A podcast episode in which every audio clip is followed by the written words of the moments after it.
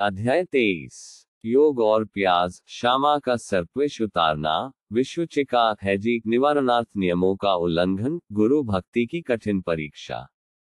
प्रस्तावना, वस्तुतः मनुष्य त्रिगुणातीत तीन गुण अर्थात सत्व रजतम है तथा माया के प्रभाव से ही उसे अपने सच्चित आनंद स्वरूप की विस्मृति हो, ऐसा भाषित होने लगता है कि मैं शरीर हूँ।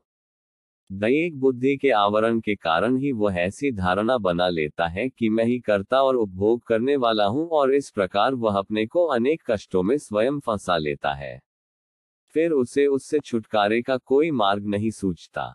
मुक्ति का एकमात्र उपाय है गुरु के श्री चरणों में अचल प्रेम और भक्ति। सबसे महान अभिनयकर्ता भगवान साई ने भक्तों को पूर्ण आनंद पहुंचाकर उन्हें निज स्वरूप में परिवर्तित कर लिया है। उपयुक्त कारणों से हम साई बाबा को ईश्वर का ही अवतार मानते हैं। परंतु वे सदा यही कहा करते थे कि मैं तो ईश्वर का दास हूँ। अवतार होते हुए भी मनुष्य को किस प्रकार आचरण करना चाहिए तथा अपने वर्ण के कर्तव्यों को किस प्रकार निभाना चाहिए, इसका उदाहरण उन्होंने लोगों के समक्ष प्रस्तुत किया। उन्होंने किसी प्रकार भी दूसरे से स्पर्धा नहीं की और न ही किसी को कोई हानि ही पहुंचाई। जो सब जड़ और चेतन पदार्थों में ईश्वर के दर्शन करता हो, उसको विनयशीलता ही उपयुक्त थी। उन्होंने किसी की उपेक्षा या अनादर नहीं किया। वे सब प्राणियों में भगवत दर्शन करते थे। उन्होंने यह कभी नहीं कहा कि मैं अनल हक सुडमम हूँ। वे सदा यही कहते थे कि मैं तो यादेहक दासोढ़म हूँ। अल्लाह मालिक सदा उनके होठों पर था। हम अन्य संतों से परिचित नहीं है और नन हमें यही ज्ञात है कि वे किस प्रकार आचरण किया करते हैं अथवा उनकी दिनचर्या इत्यादि क्या है। ईश कृपा से केवल हमें इतना ही ज्ञात है कि वे अज्ञान और बद्री जीवों के निमित्त स्वयं अवतीर्ण होते हैं। शुभ कर्मों के परिणाम स्वरूप ही हमें संतों की कथाएँ और लीलाएँ श्रवण करने की इच्छा उत्पन्न होती है, अन्यथा नहीं। अब हम मुख्य कथा पर आते हैं।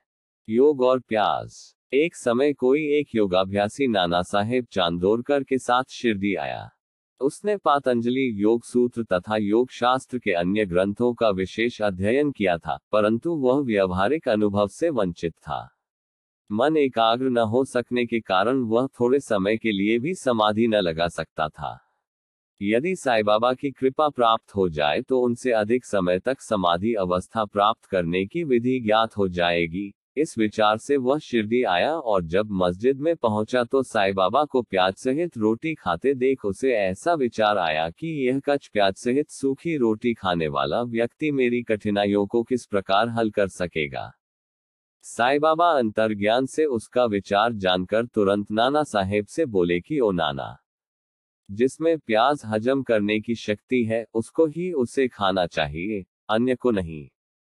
इन शब्दों से अत्यंत विस्मित होकर योगी ने साइक्षणों में पूर्ण आत्मसमर्पण कर दिया।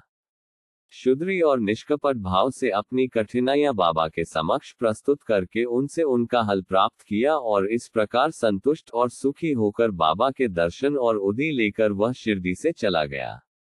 श्यामा की सर्पदंश से मुक्ति। कथा प्रारंभ करने से पूर्व हिमार्पंत लिखते हैं कि जीव की तुलना पालतू तोते से की जा सकती है, क्योंकि दोनों ही बदरी है। एक शरीर में तो दूसरा पिंजड़े में। दोनों ही अपनी बदघावस्था को श्रेयस्कर समझते हैं।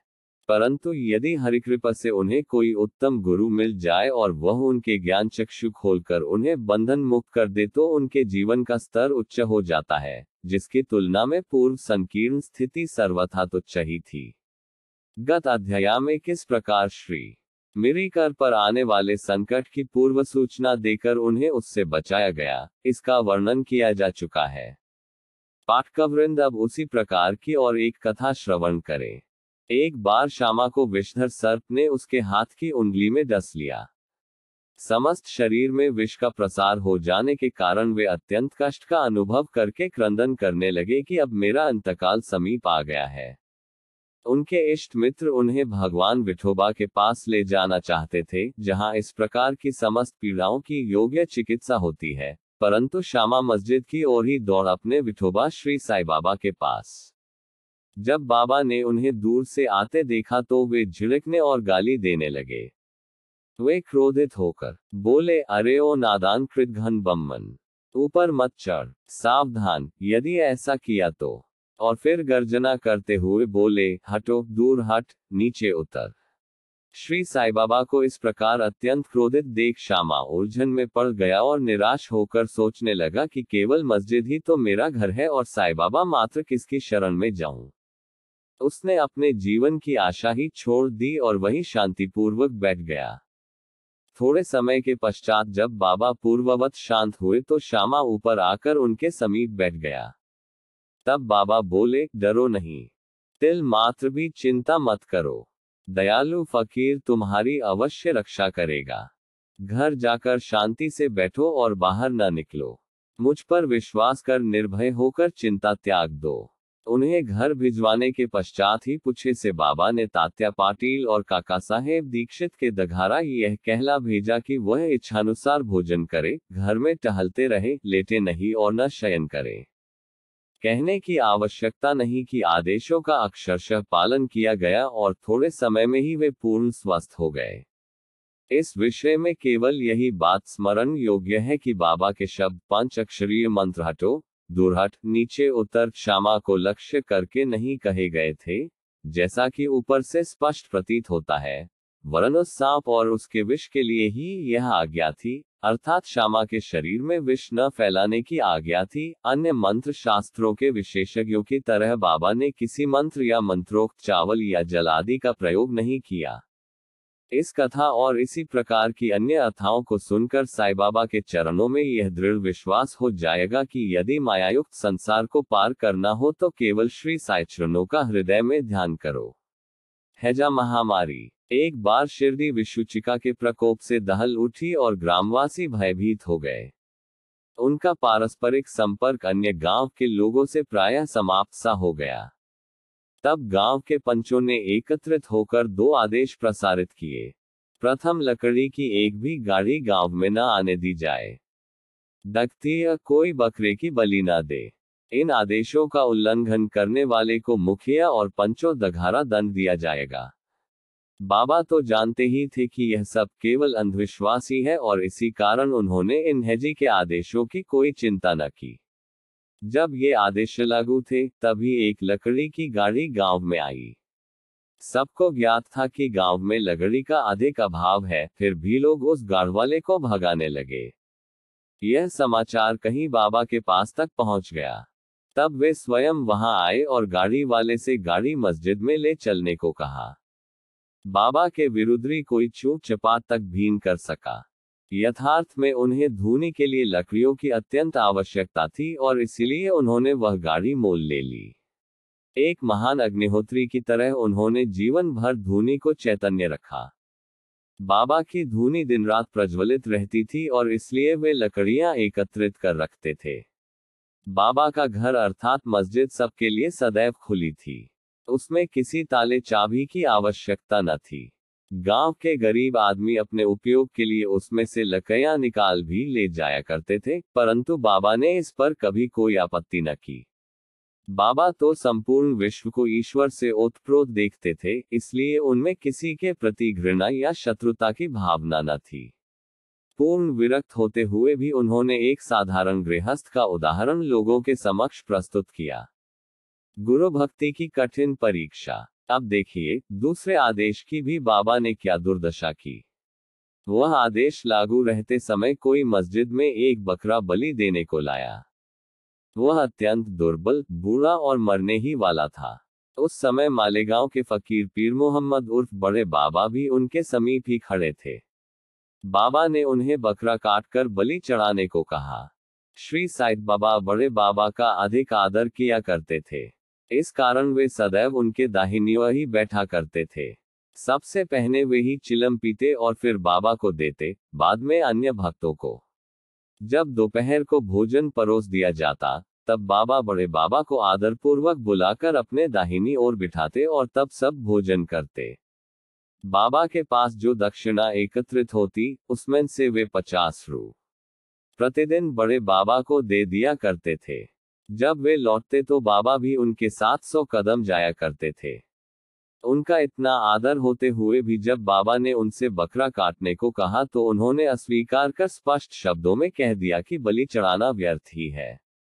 तब बाबा ने श्यामा से बकरे की बलि के लिए कहा। वे राधा कृष्ण माई के घर जाकर एक चाकू ले आए और उसे बाबा के सामने रख दिया। राधा कृष्ण माई को जब कारण का पता चला तो उन्होंने चाकू वापस मंगवा लिया। अब श्यामा दूसरा चाकू लाने के लिए गए, किंतु बड़ी देर तक मस्जिद में न लौटे। तब काका साहेब दीक्षित की बारी आई। वह सोना सच्चा तो था, परंतु उसको कसौटी पर कसना भी अत्यंत आवश्यक था। बाबा ने उनसे चाकू लाकर बकरा काटने को कहा। वे साठीवाड़े से एक चाकू ले आए और बाबा की आज्ञा मिलते ही काटने को तैयार हो गए। उन्होंने पवित्र ब्राह्मण वंश में जन्म लिया था और अपने जीवन में वे बलिकृत्य जानते ही न थे। यज्ञ हिंसा करना निंदनीय है, फिर भी वे बकरा काटने के लिए उघत हो गए। सब लोगों को आश्चर्य था कि बड़े बाबा एक यवन होते हुए भी बकरा काटने को सहमत नहीं है और यह एक सनातन ब्राह्मण बकरे की बलि देने की तैयारी कर रहा है। उन्होंने अपनी धोती ऊपर चढ़ा, फेंटा, कस लिया और चाकू लेकर हाथ ऊपर उठाकर बाबा की अंतिम आज्ञा की प्रतीक्षा करने लगे। बाबा बोले, अब विचार क्या कर रहे हो? ठीक है, मारो। जब उनका हाथ नीचे आने ही वाला था, तब बाबा बोले, ठहरो, तुम कितने दुष्ट हो।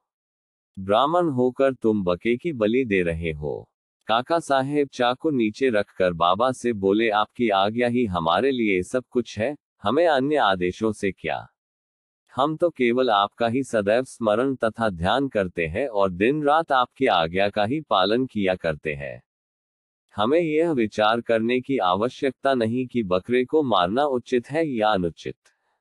और न हम इसका कारण ही जानना चाहते हैं। हमारा कर्तव्य और धर्म तो निसंकोच होकर गुरु की आज्ञा का पुनर्तः पालन करने में है। तब बाबा ने काका साहेब से कहा कि मैं स्वयं ही बलि चढ़ाने का कार्य करूँगा। तब ऐसा निश्चित हुआ कि तकिए के पास जहाँ बहुत से फकीर बैठते हैं, वहाँ चलकर इसकी बलि देनी चाहिए। जब बकरा वहाँ ले जाया जा रहा था, तभी रास्ते में गिरकर वह मर गया। भक्तों के प्रकार का वर्णन कर श्री हेमाडपंत यह अध्याय समाप्त करते हैं। भक्त तीन प्रकार के हैं। उत्तम, मध्यम और साधारण, प्रथम श्रेणी के भक्त वे हैं, जो अपने गुरु की इच्छा पहले से ही जालकर अपना कर्तव्य मानकर सेवा करते हैं। द्वितीय श्रेणी के भक्त वे हैं, जो गुरु की आज्ञा मिलते ही उसका तुरंत पालन करते हैं। तृतीय श्रेणी के भक्त वे हैं, जो गुरु की आज्ञा सदैव टालते हुए पग पग पर त्रुटि किया करते हैं। भक्तगण, यदि अपनी जागृत बुद्धि और धैर्य धारण कर दृढ़ विश्वास स्थिर करें तो निसंदेह उनका आध्यात्मिक ध्येय उनसे अधिक दूर नहीं है। श्वासोच्छ्वास का नियंत्रण, हठ योग या अन्य कठिन साधनाओं की कोई आवश्यकता नहीं है। जब शिष्य में उपयुक्त गुणों का विकास हो जाता है और जब अग्रिम उपदेशों के लिए भूमिका तैयार हो जाती है, तभी गुरु स्वयं प्रकट होकर उसे पूर्णता की ओर ले जाते हैं। अगले अध्याय में बाबा के मनोरंजक हास्य विनोद के संबंध में चर्चा करेंगे। श्री सद्रगुरु साइनाथार्पण मस्तु। शुभ भवतु।